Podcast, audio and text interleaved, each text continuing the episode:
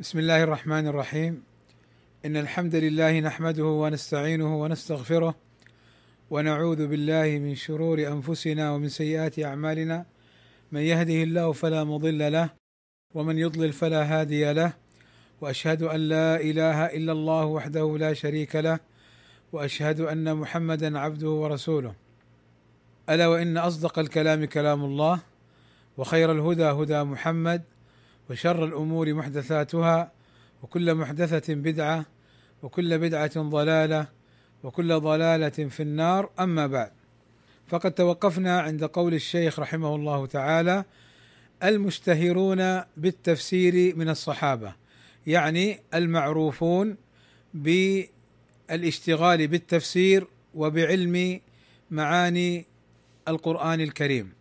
يقول الشيخ رحمه الله تعالى اشتهر بالتفسير جماعة من الصحابة. ذكر السيوطي منهم الخلفاء الأربعة أبا بكر وعمر وعثمان وعليا رضي الله عنهم إلا أن الرواية عن الثلاثة الأولين لم تكن كثيرة يعني عن أبي بكر وعمر وعثمان لانشغالهم بالخلافة أي بسبب انشغالهم بالخلافة وإدارة شؤون الدولة وما حصل في عصرهم من قتال وجهاد في سبيل الله عز وجل.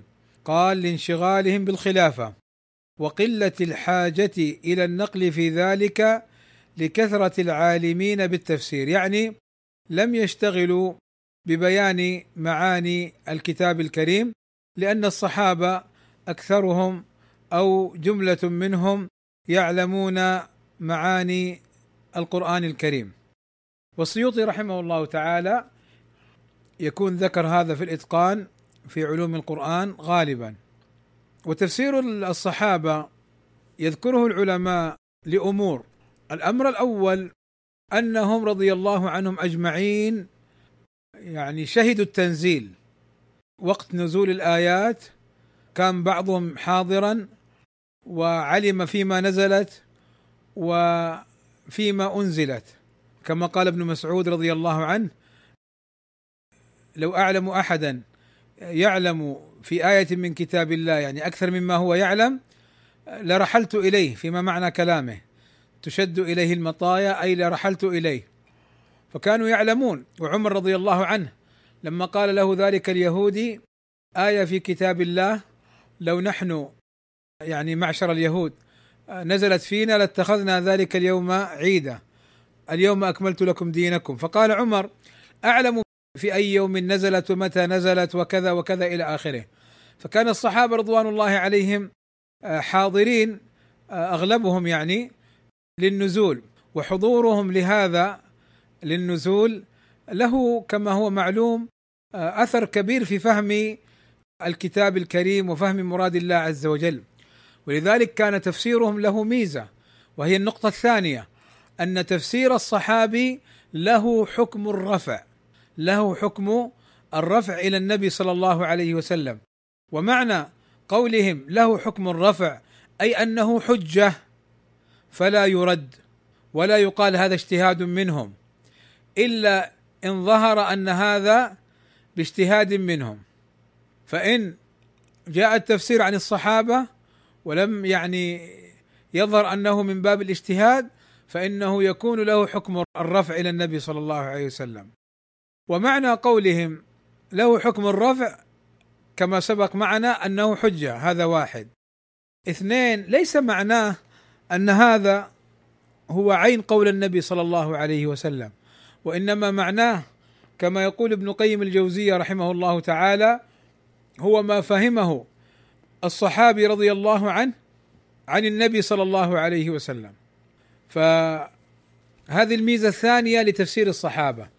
الميزة الثالثة لتفسير الصحابة أنهم أهل لغة وأهل لسان ومع العدالة والتقوى والبعد عن الهوى والسلامه الصدر وسلامة الاعتقاد. يعني فيهم رضي الله عنهم وأرضاهم فيهم من هذه المزايا العدالة والإيمان والتقوى والبعد عن الهوى والتمسك بالسنة والحرص عليها إلى إلى آخره من الأمور. فمن هنا كان تفسير الصحابة رضي الله عنهم أجمعين له ميزة ولذلك لما ألف المؤلفون كعبد الرزاق الصنعاني وابن المنذر وابن أبي حاتم وابن جرير وغيرهم ممن ألف في التفسير بالمأثور لم يكتفي بالأحاديث النبوية بل أيضا نقلوا أقوال الصحابة رضوان الله عليهم أجمعين. حتى السيوطي في الدر المنثور لم يقتصر على الأحاديث بل أيضا أورد أقوال الصحابة وأقوال التابعين كما سيأتينا. يقول الشيخ ومن المشتهرين بالتفسير أي بالعلم بالتفسير من الصحابة أيضا عبد الله بن مسعود وعبد الله بن عباس. قال فلنترجم لحياة علي بن أبي طالب مع هذين أي ابن مسعود وابن عباس. وإنما ترجم لهم أي ابن عباس وعلي رضي الله عنه وابن مسعود رضي الله عنهم أجمعين. إنما ترجم لهم لأمور الأمر الأول لاشتهارهم بالتفسير. الأمر الثاني لكثرة ما نقل عنهم في باب التفسير. الأمر الثالث لهم ميزة لهم ميزة في فتفسيرهم آه، رضي الله عنهم أجمعين. يعني فيه نوع من البيان والإيضاح إلى إلى آخره كما سيأتي إن شاء الله. يقول الشيخ والآن هي عملية ترجمة لعلي بن أبي طالب فنقرأها سريعا بإذن الله تعالى مع تعليق يسير فيقول علي بن أبي طالب هو ابن عم الرسول صلى الله عليه وسلم وزوج ابنته فاطمة رضي الله عنها رضي الله عنه اي عن علي وعنها أي فاطمة قال وأول من آمن به من قرابته أي علي. هو أول من آمن من قرابة النبي صلى الله عليه وسلم. قال وأيضا هو أول من آمن من الصغار. قال اشتهر بهذا الاسم وكنيته أبو الحسن وأبو تراب لقصة أنه كان نائما على تراب إلى آخره.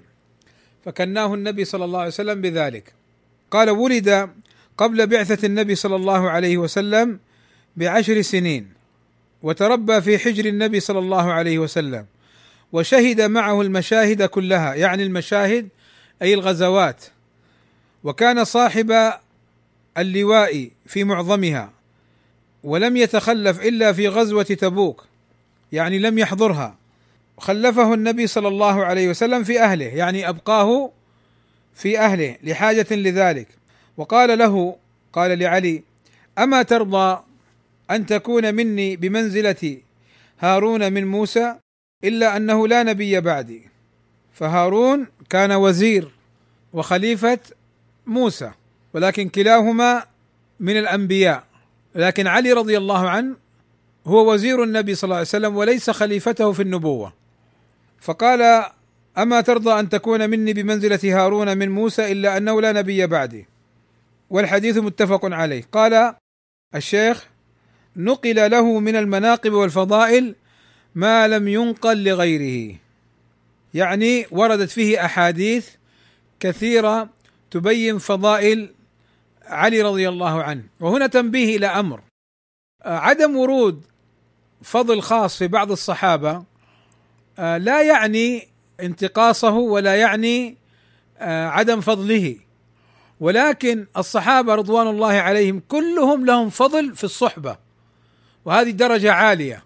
ثم بعضهم وردت فيهم فضائل خاصة.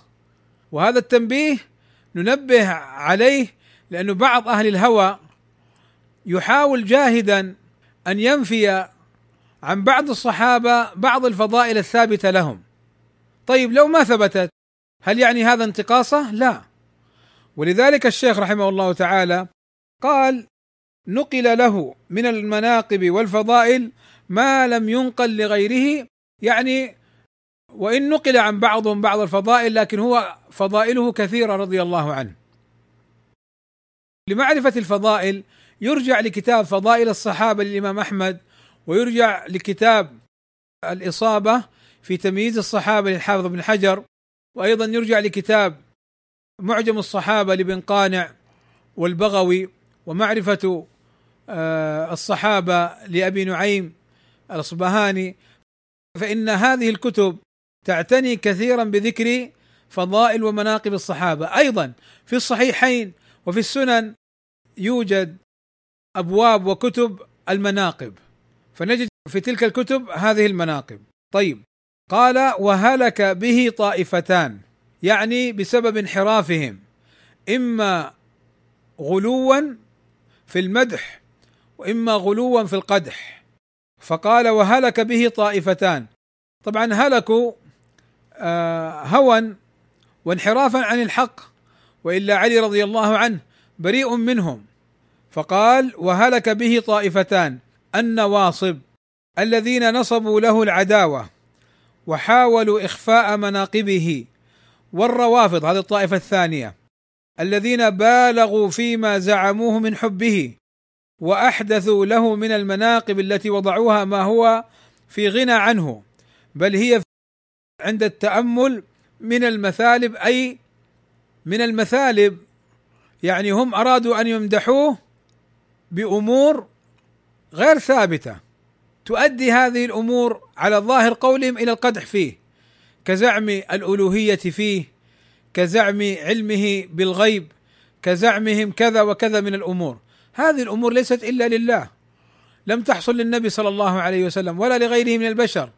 هذه أمور خاصة بالله عز وجل. أو مثلا من المثالب أن تكون لهم مواقف مع بعض الصحابة قال فيها كذا وكذا وكذا. فيصورونه في صورة الخائن. حاشاه من ذلك رضي الله عنه وأرضاه. فهذا هو مراد الشيخ رحمه الله تعالى. قال الشيخ اشتهر أي علي رضي الله عنه بالشجاعة والذكاء. مع العلم والذكاء. الذكاء في الأول الفطنة والانتباه السريع والمعرفة لدقائق الأمور آه والقدرة على الاستنباط منها. والذكاء في الموطن الثاني الأولى بالذال والثانية بالزاء معناه بالتقوى والإيمان والورع والخوف من الله عز وجل. فقد كان رضي الله عنه وأرضاه يعني من الصحابة المعروفين في باب العبادة والتأله لله عز وجل وكل أصحاب النبي صلى الله عليه وسلم فيهم من الورع والتقوى. قال حتى كان أمير المؤمنين عمر ابن الخطاب رضي الله عنه يتعوذ من معضلة ليس لها أبو حسن. يعني أن تأتي مسألة أو مشكلة فيها سؤال لا يوجد أو لا يحضرها علي بن أبي طالب وأبو الحسن كنية علي رضي الله عنه. لأنه علي رضي الله عنه يعني جاء السؤال وتم الجواب إما أن يوافقهم وإما أن يعني يقول لهم قولا آخرا يعني يستنبطه. كما نقل عنه رضي الله عنه في المرأة التي ولدت لستة أشهر فكادت أن ترجم لأنه كونها تحمل وتلد في ستة أشهر معناه أن حملها حصل قبل نكاحها. فقال علي رضي الله عنه لا هذا موجود في القرآن. فاستنبط من آيتين الآية الأولى التي ذكر الله عز وجل فيها أن الوالدات يرضعن أولادهن حولين كاملين هذه 24 شهر. ثم ذكر الله عز وجل وحمله وفصاله ثلاثون شهرا. 24 اللي هي سنتين الرضاع ننقصها من الثلاثين يبقى معنا ستة أشهر اللي هي الحمل. فبالتالي يمكن أن تحمل المرأة وأن تلد لستة أشهر. ففرح عمر رضي الله عنه. فرح عمر بقول علي يعني عمر كان يعني يرى الرجم. فلما خالفه علي وبين له الدليل فرح بقول علي رضي الله عنه. لماذا؟ حتى يسلم من الخطأ في دم امرأة مسلمة معصومة. وإن كان عمر لو قتلت رجما هو اجتهد. لا يعني ليس بظالم رضي الله عنه. ففرح عمر شوفوا كيف يفرح بظهور الحق ويرجع للحق مع أن عمر رضي الله عنه أكبر سنا من علي. وعمر رضي الله عنه يعني كان هو الحاكم. فرجع إلى قول علي وهكذا الرجوع إلى الحق. الكبير يرجع إلى قول الصغير لأن الحق هو الكبير. وهذا يعطينا درسا أننا لا نعلق الحق بالأشخاص. للأسف بعض إخواننا السلفيين يخطئ في هذا الباب كما نبهنا على هذا مرارا وتكرارا فلا ينظر إلى الحق من حيث هو ولكن ينظر هل أنت وافقت قول فلان أم خالفته فإن خالفت قول فلان للدليل يقول أنت تطعن في الحق وأنت ترد الحق وكأن الحق هو فلان وهذا لا شك خلاف الحق. طيب يقول الشيخ رحمه الله تعالى: ومن أمثلة النحويين قضية ولا أبا حسن لها. يعني أن النحويين يذكرون هذا المثل يريدون أن علي رضي الله عنه كان عالما يستطيع أن يجيب عن الإشكالات. فكذلك إذا أتتهم معضلة في مسألة نحوية يتمنون أن يكون هناك عالم عنده من العلم والفهم ما يكون مقاربا لعلم علي رضي الله عنه. ثم قال وروي عن علي رضي الله عنه أنه كان يقول سلوني سلوني وسلوني عن كتاب الله تعالى. فوالله ما من آية إلا وأنا أعلم أنزلت بليل أو نهار. طبعا هذا استفاد العلماء منه فوائد كثيرة منها منقبة علي رضي الله عنه وسعة علمه وأيضا منها آه، حرص الصحابة على تعلم كتاب الله عز وجل. ومنها أن هناك من القرآن ما نزل في الليل وما نزل في النهار وهذا السيوطي رحمه الله تعالى في الإتقان عقد نوعا بعنوان النوع كذا ما نزل بالليل وما نزل بالنهار موجود. فعلي رضي الله عنه يعني يعلم وقتها بل وزمانها بل أبي ليل أم نهار. وقوله سلوني فيه أن العالم لا مانع أن يقول لطلابه ولتلاميذه ولإخوانه اسألوني ليبين لهم العلم لا من باب أنه هو هو ولا أحد قدره وإنما المراد لنشر العلم ونشر السنة ونشر الخيل رضي الله عنهم أجمعين. قال الشيخ وقال ابن عباس رضي الله عنهما: إذا جاءنا الثبت عن علي لم نعدل به، يعني إذا جاءنا التفسير عن علي نأخذ به، وهذا ابن عباس كما سيأتينا ترجمان القرآن والذي دعا له النبي صلى الله عليه وسلم بأن يعلمه التأويل وقوله لم نعدل به أي لم نأخذ بقول غيره أو بمعنى اكتفينا ولم نبحث بعده. قال وروي عنه اي عن ابن عباس أنه قال ما أخذت من تفسير القرآن فعن علي بن أبي طالب كان أحد أهل الشورى الذين رشحهم عمر رضي الله عنه لتعيين الخليفة. قوله وروي عنه أي عن ابن عباس أنه قال ما أخذت من تفسير القرآن يعني ما تعلمت أخذت بمعنى ما ما تعلمت وما يعني بينت من تفسير القرآن فعن علي بن أبي طالب أي أنه استفاد من علي رضي الله عنه. وكان ابن عباس يعني أوتي آه، رضي الله عنه سؤالا وقدرة على الأسئلة فكان يسأل عمر وكان يسأل علي وكان يسأل الصحابة الذين سبقوه ويتعلم منهم وهو ابن عم النبي صلى الله عليه وسلم. هنا ينتهي قول ابن عباس. ثم قال الشيخ كان أي علي أحد أهل الشورى الذين رشحهم عمر رضي الله عنه لتعيين الخليفة فعرضها عليه عبد الرحمن بن عوف فأبى إلا بشروط لم يقبل بعضها ثم بايع عثمان فبايعه علي والناس ثم بويع بالخلافة بعد عثمان حتى قتل شهيدا في الكوفة ليلة السابعة عشر من رمضان سنة أربعين من الهجرة رضي الله عنه. إذا علي هو رابع الخلفاء الراشدين وعلي رضي الله عنه لم تنتزع الخلافة منه بل بايع أبا بكر وعمر وعثمان حتى استقرت الخلافة له. ثم أيضا كان من المرشحين للخلافة ولكنه اشترط شروطا لم يقبلها عبد الرحمن فانتقلت إلى عثمان ثم بعد عثمان انتقلت إلى علي وقتل شهيدا رضي الله عنه وعن جميع أصحاب رسول الله صلى الله عليه وسلم. اذا هذه الترجمة تدلنا آه، من هو علي رضي الله عنه في التفسير وما هي منزلته في هذا الباب وما شهد له بذلك الصحابة رضوان الله عليهم بل هو ما شهد لنفسه مما تلقاه عن النبي صلى الله عليه وسلم. الثاني عبد الله بن مسعود يقول الشيخ هو عبد الله بن مسعود بن غافل الهذلي وأمه أم عبد كان ينسب إليها أحيانا كما قال النبي صلى الله عليه وسلم يعني من أراد أن يقرأ القرآن غضا طريا فليقرأه على قراءة ابن أم عبد وهو عبد الله بن مسعود فكان ينسب إليها أحيانا. وكان من السابقين الأولين في الإسلام وهاجر الهجرتين وشهد بدرا وما بعدها من المشاهد. تلقى من النبي صلى الله عليه وسلم بضعا وسبعين سورة من القرآن. وقال له النبي صلى الله عليه وسلم في أول الإسلام إنك لغلام معلم. وقال من أحب أن يقرأ القرآن غضا كما أنزل فليقرأ على قراءة ابن أم عبد. وفي صحيح البخاري أن ابن مسعود رضي الله عنه قال لقد علم أصحاب رسول الله صلى الله عليه وسلم أني من أعلمهم بكتاب الله وقال والله الذي لا إله غيره ما أنزلت سورة من كتاب الله إلا وأنا أعلم أين نزلت ولا أنزلت آية من كتاب الله إلا وأنا أعلم في من أنزلت. ولو أعلم أن أحدا أعلم مني بكتاب الله. تبلغه الإبل يعني يسافر إليه. لركبت إليه وكان ممن خدم النبي صلى الله عليه وسلم.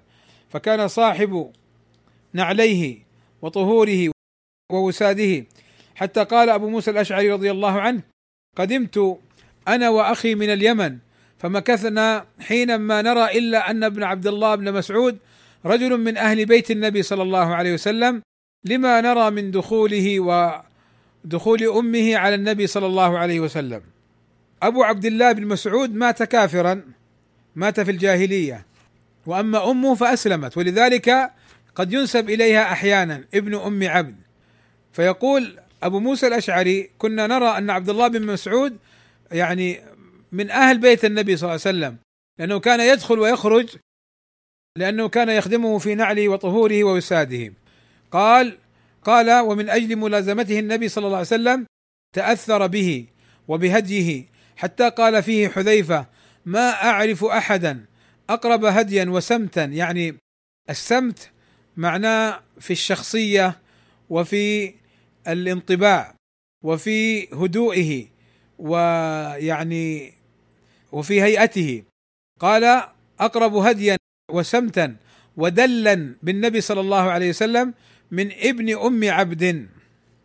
وهذه منقبة عظيمة لعبد الله بن مسعود رضي الله عنه. تأثره بهدي النبي صلى الله عليه وسلم. يقول الشيخ بعثه عمر بن الخطاب رضي الله عنه إلى الكوفة ليعلمهم أمور دينهم. وبعث عمارا أميرا وقال انهما من النجباء من أصحاب محمد صلى الله عليه وسلم فاقتدوا بهما. ثم أمره عثمان على الكوفة ثم عزله. وأمره بالرجوع إلى المدينة فتوفي فيها اثنتين وثلاثين ودفن بالبقيع وهو ابن بضع وسبعين سنة. رضي الله عنه وأرضاهم أجمعين.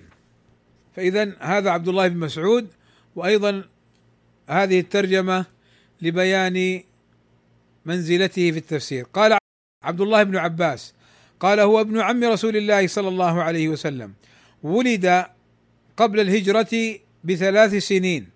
لازم النبي صلى الله عليه وسلم لأنه ابن عمه وخالته ميمونة تحت النبي صلى الله عليه وسلم. وضمه النبي صلى الله عليه وسلم إلى صدره وقال اللهم علمه الحكمة. وفي رواية الكتاب. وقال له حين وضع له الوضوء اللهم فقهه في الدين. فكان بهذا الدعاء المبارك حبر الأمة في نشر التفسير والفقه حيث وفقه الله تعالى للحرص على العلم والجد في طلبه والصبر على تلقيه وبذله فنال بذلك مكانا عاليا. حتى كان أمير المؤمنين عمر بن الخطاب رضي الله عنه يدعوه إلى مجالسه ويأخذ بقوله فقال المهاجرون ألا تدعو أبناءنا كما تدعو ابن عباس؟ يعني يحضر المجلس. فقال لهم عمر ذاكم فتى الكهول. يعني هو صغير ولكن في علمه كبير. له لسان سؤول يعني يسأل كثيرا. وقلب عقول يعني يفهم ويعقل. ثم دعاهم أي الصحابة من المهاجرين ذات يوم فأدخله معهم ليريهم منه ما رآه. يعني ليريهم من ابن عباس ما رآه عمر فيه من الفطنة والذكاء.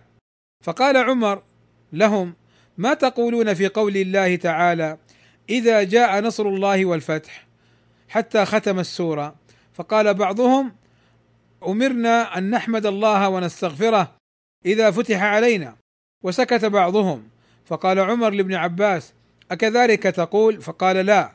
قال فما تقول؟ قال هو أجل يعني موت النبي صلى الله عليه وسلم. هو أجل رسول الله صلى الله عليه وسلم أعلمه الله له إذا جاء نصر الله والفتح. يعني من علامات قرب وفاتك يا محمد إذا جاء النصر وفتحت الفتوحات وأذعنت الناس لك وفتحت مكة فذلك علامة أجلك. فسبح بحمد ربك يعني اشتغل بالتسبيح واستغفره إنه كان توابا. فقال عمر ما أعلم منها أي من هذه السورة إلا ما تعلم. فظهر بهذا أن ابن عباس عنده من العلم ما هو كبير عن سنه.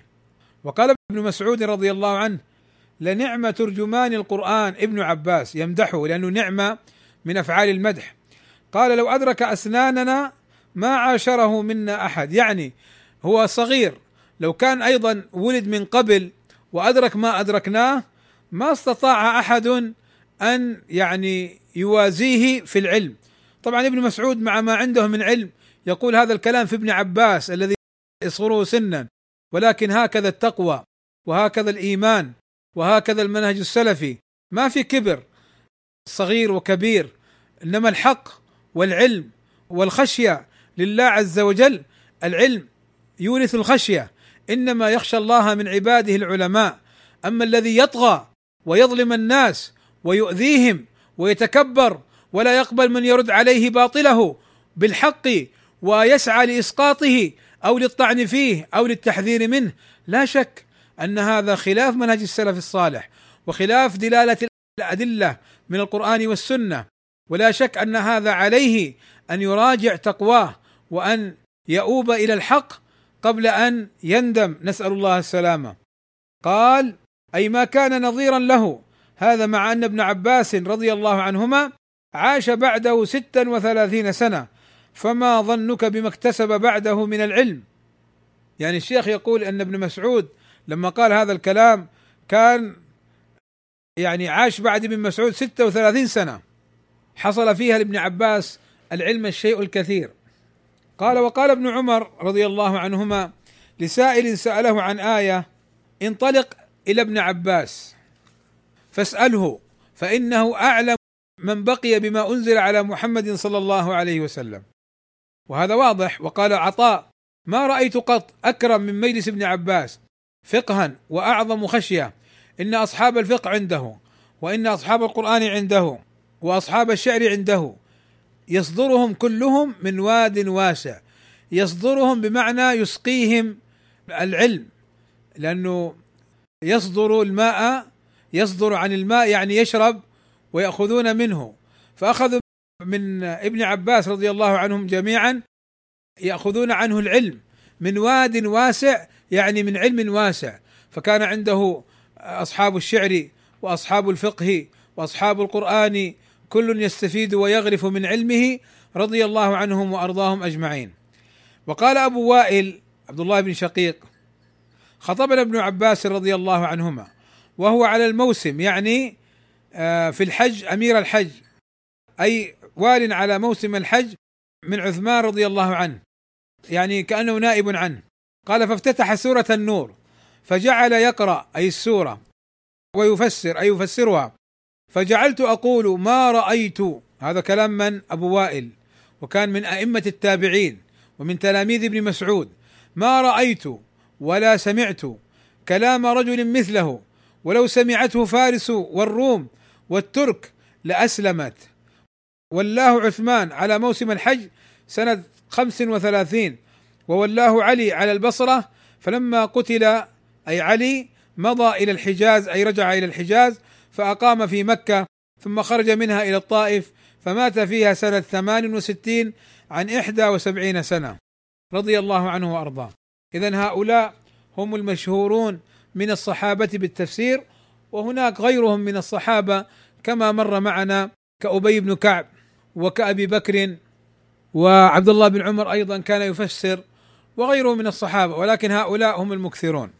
ثم قال الشيخ المشتهرون بالتفسير من التابعين. إنما ذكر الشيخ التابعين لأنهم رحمة الله عليهم آه، صحبوا الصحابة رضوان الله عليهم. وداخلون في قول النبي صلى الله عليه وسلم خير الناس أصحابي ثم الذين يلونهم.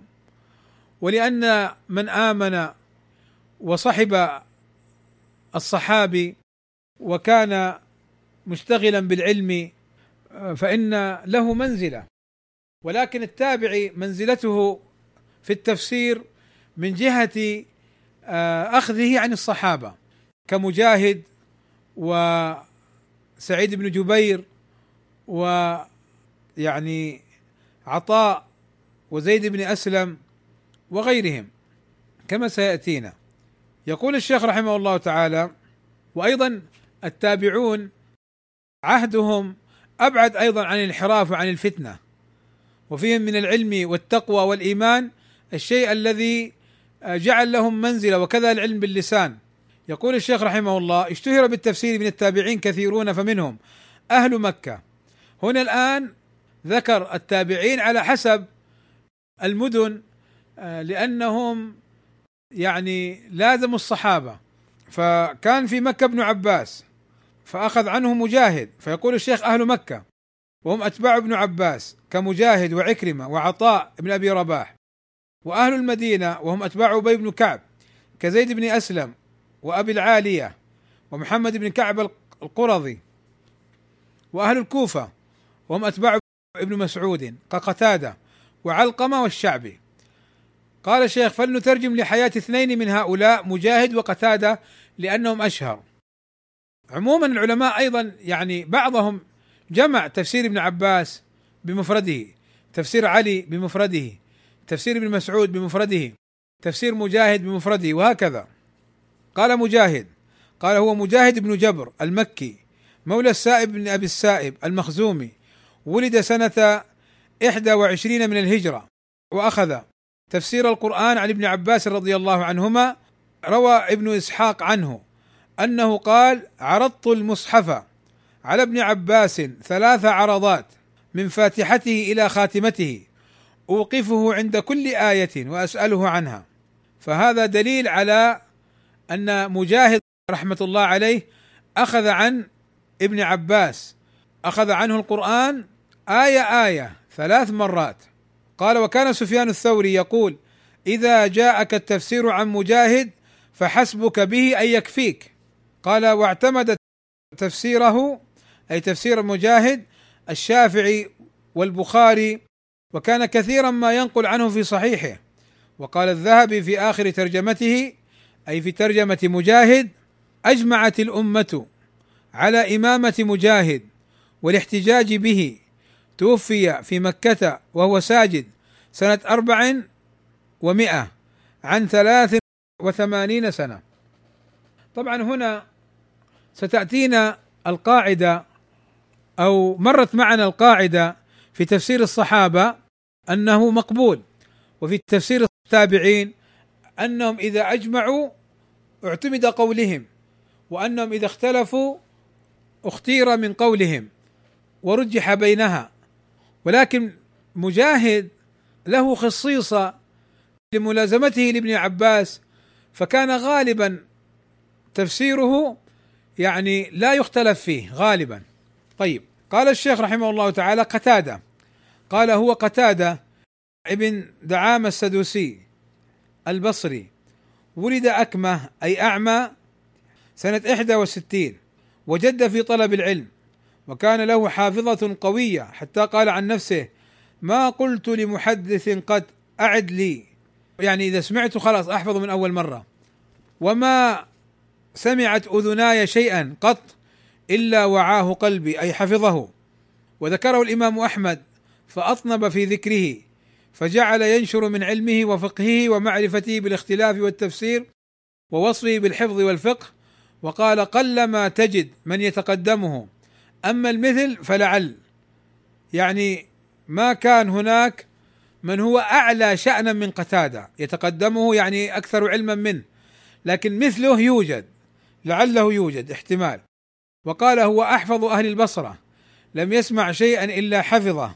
قال وتوفي في واسط سنة سبع عشرة ومائة عن ست وخمسين سنة. فإذا بارك الله فيكم. هذه ترجمة مجاهد.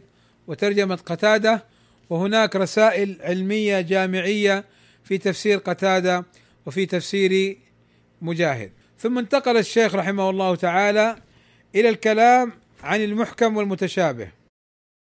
فقال يتنوع القرآن يعني المحكم والمتشابه من علوم القرآن يحتاج إليه المفسر لأنه آه، عليه اولا أن يعرف ما هو الإحكام وما هو التشابه وثانيا عليه أن يعرف كيف يتعامل مع المتشابه الذي هو بمعنى الإشكال أو الذي لا يفهم المعنى منه وإنما يفهم المعنى بغيره أو يفهم معناه بغيره. ولذلك الله عز وجل يقول في كتابه كتاب أحكمت آياته وقال في وصفه لعلي حكيم وقال في موضع آخر كتابا متشابها مثانية تقشعر منه جلود الذين يخشون ربهم. وقال في آية أخرى منه آيات محكمات هن أم الكتاب وأخر متشابهات. فهذه الآيات الثلاث هل معنى الإحكام والتشابه فيها واحد أم يختلف؟ لا يختلف. يختلف المعنى من آية لأخرى.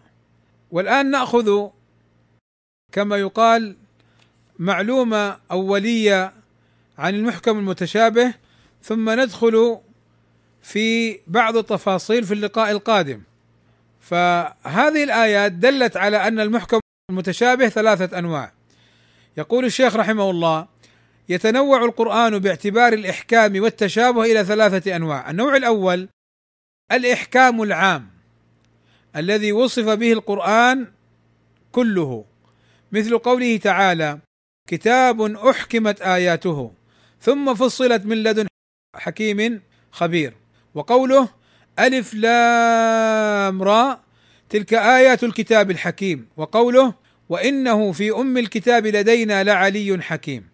فهنا الحكيم وأحكمت معناها أنه كتاب آه، محكم متقن مضبوط لا خلل فيه ولا اعوجاج مستقيم. فيه كتب قيمة مستقيمة لا اعوجاج فيها. قال ومعنى هذا الإحكام الإتقان والجودة في ألفاظه ومعانيه فهو في غاية الفصاحة والبلاغة. أخباره يعني ما أخبر الله فيه كلها صدق نافعه ليس فيها كذب ولا تناقض ولا لغو لا خير فيه.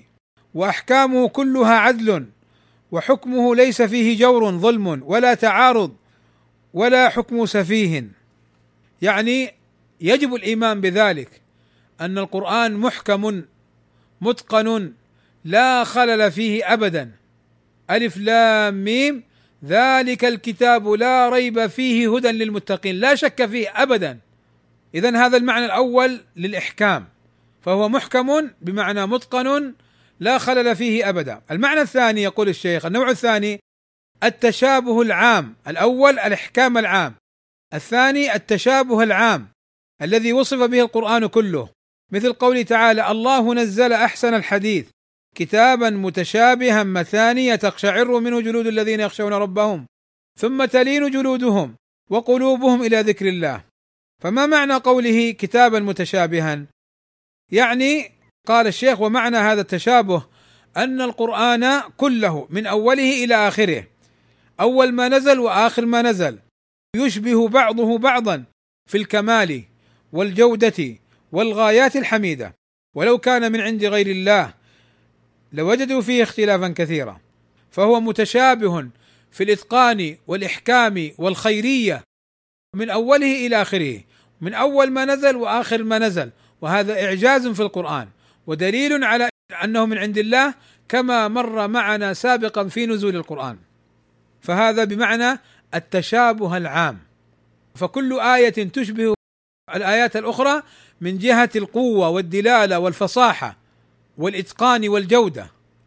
طيب اذا هذان النوعان الموقف منهما يجب الإيمان بذلك واعتقاد ذلك وأنه لا نقص في القرآن ابدا. النوع الثالث الإحكام الخاص ببعضه والتشابه الخاص ببعضه. مثل قوله تعالى هو الذي أنزل عليك الكتاب منه آيات محكمات هن أم الكتاب وأخر متشابهات. فأما الذين في قلوبهم زيغ انحراف. فأما الذين في قلوبهم زيغ فيتبعون ما تشابه منه ابتغاء الفتنة وابتغاء تأويله وما يعلم تأويله إلا الله. والراسخون في العلم يقولون آمنا به كل من عند ربنا وما يذكر إلا أولو الألباب. هنا التشابه غير ما سبق. يقول الشيخ ومعنى هذا الإحكام أن يكون معنى الآية واضحا جليا لا خفاء فيه. مثل قوله تعالى يا أيها الناس إنا خلقناكم من ذكر وأنثى وجعلناكم شعوبا وقبائل لتعارفوا.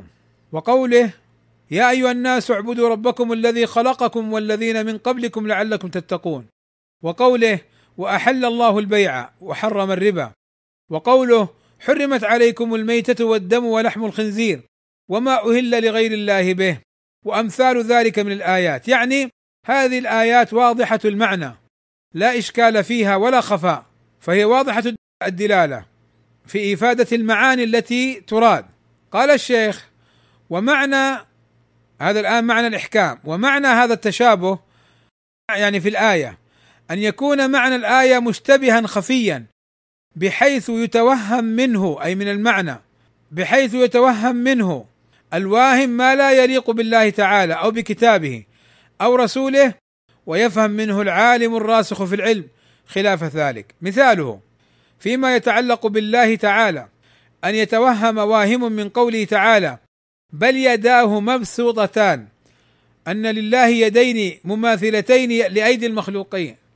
فنحن نؤمن بأن لله يدين تليقان بجلاله سبحانه وتعالى وعظمته ليس كمثله شيء. فهذا من المتشابه. فلا شك أن من استدل بهذه الآيات على مذهبه الباطل إنما استدل بآية اشتبهت خفي معناها عليه من هذه الزاوية. قال الشيخ ومثاله فيما يتعلق بكتاب الله أن يتوهم واهم تناقض القرآن. أن يتوهم واهم تناقض القرآن وتكذيب بعضه بعضا. حين يقول مثلا ما أصابك من حسنة فمن الله وما أصابك من سيئة فمن نفسك. ويقول في موضع آخر وإن تصبهم حسنة يقول هذه من عند الله وإن تصبهم سيئة يقول هذه من عندك قل كل من عند الله. فالآية الأولى فيها أنه ما أصاب من سيئة فمن نفسك. والآية الأخرى تقول أن كلا من عند الله. طبعا هنا يأتي مبحث يأتي مبحث مشكل القرآن ودفع إيهام التعارض في آي القرآن. ككتاب الشيخ الشنقيطي رحمه الله تعالى دفع إيهام الاضطراب عن آي الكتاب وسيأتي إن شاء الله تعالى. فالآية الأولى ما أصاب من حسنة فمن الله وما أصابك من سيئة فمن نفسك. أي بسبب ذنوبك أو بسبب تقصيرك.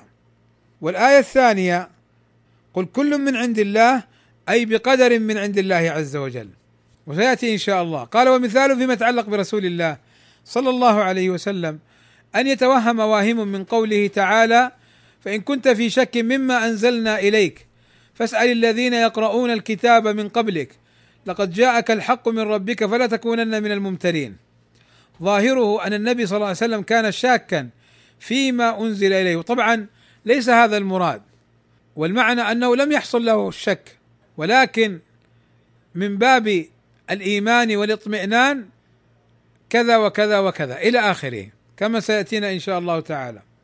اذا هنا بارك الله فيكم بين الشيخ أنواع التشابه والإحكام الإحكام العام التشابه العام ثم الإحكام الخاص ببعض الآيات وهذا الغالب على القرآن أنه محكم والتشابه الخاص وهذا في بعض الآيات وهذا النوع الثالث هو الذي يبحث في المحكم والمتشابه في علوم القرآن. أما الأول والثاني فقط للبيان والتقسيم النوع الثالث هو الذي قال فيه عمر رضي الله عنه إن القرآن حمال ذو وجوه يعني ذو معاني. فلا تجادلوا أهل الأهواء بالقرآن جادلوهم بالسنة أو بالسنن. لأن السنة وضحت القرآن وبينت المراد من بعض الآيات المتشابهة. ولذلك عقد الشيخ رحمه الله تعالى فصلا لبيان أنواع التشابه من النوع الثالث وكيفية التعامل معه. كما سيأتي إن شاء الله. وهذا ما سنأخذه إن شاء الله تعالى في اللقاء القادم. وأكتفي بهذا القدر. وصلى الله وسلم على نبينا محمد وعلى آله وصحبه وسلم أجمعين. والسلام عليكم ورحمة الله وبركاته.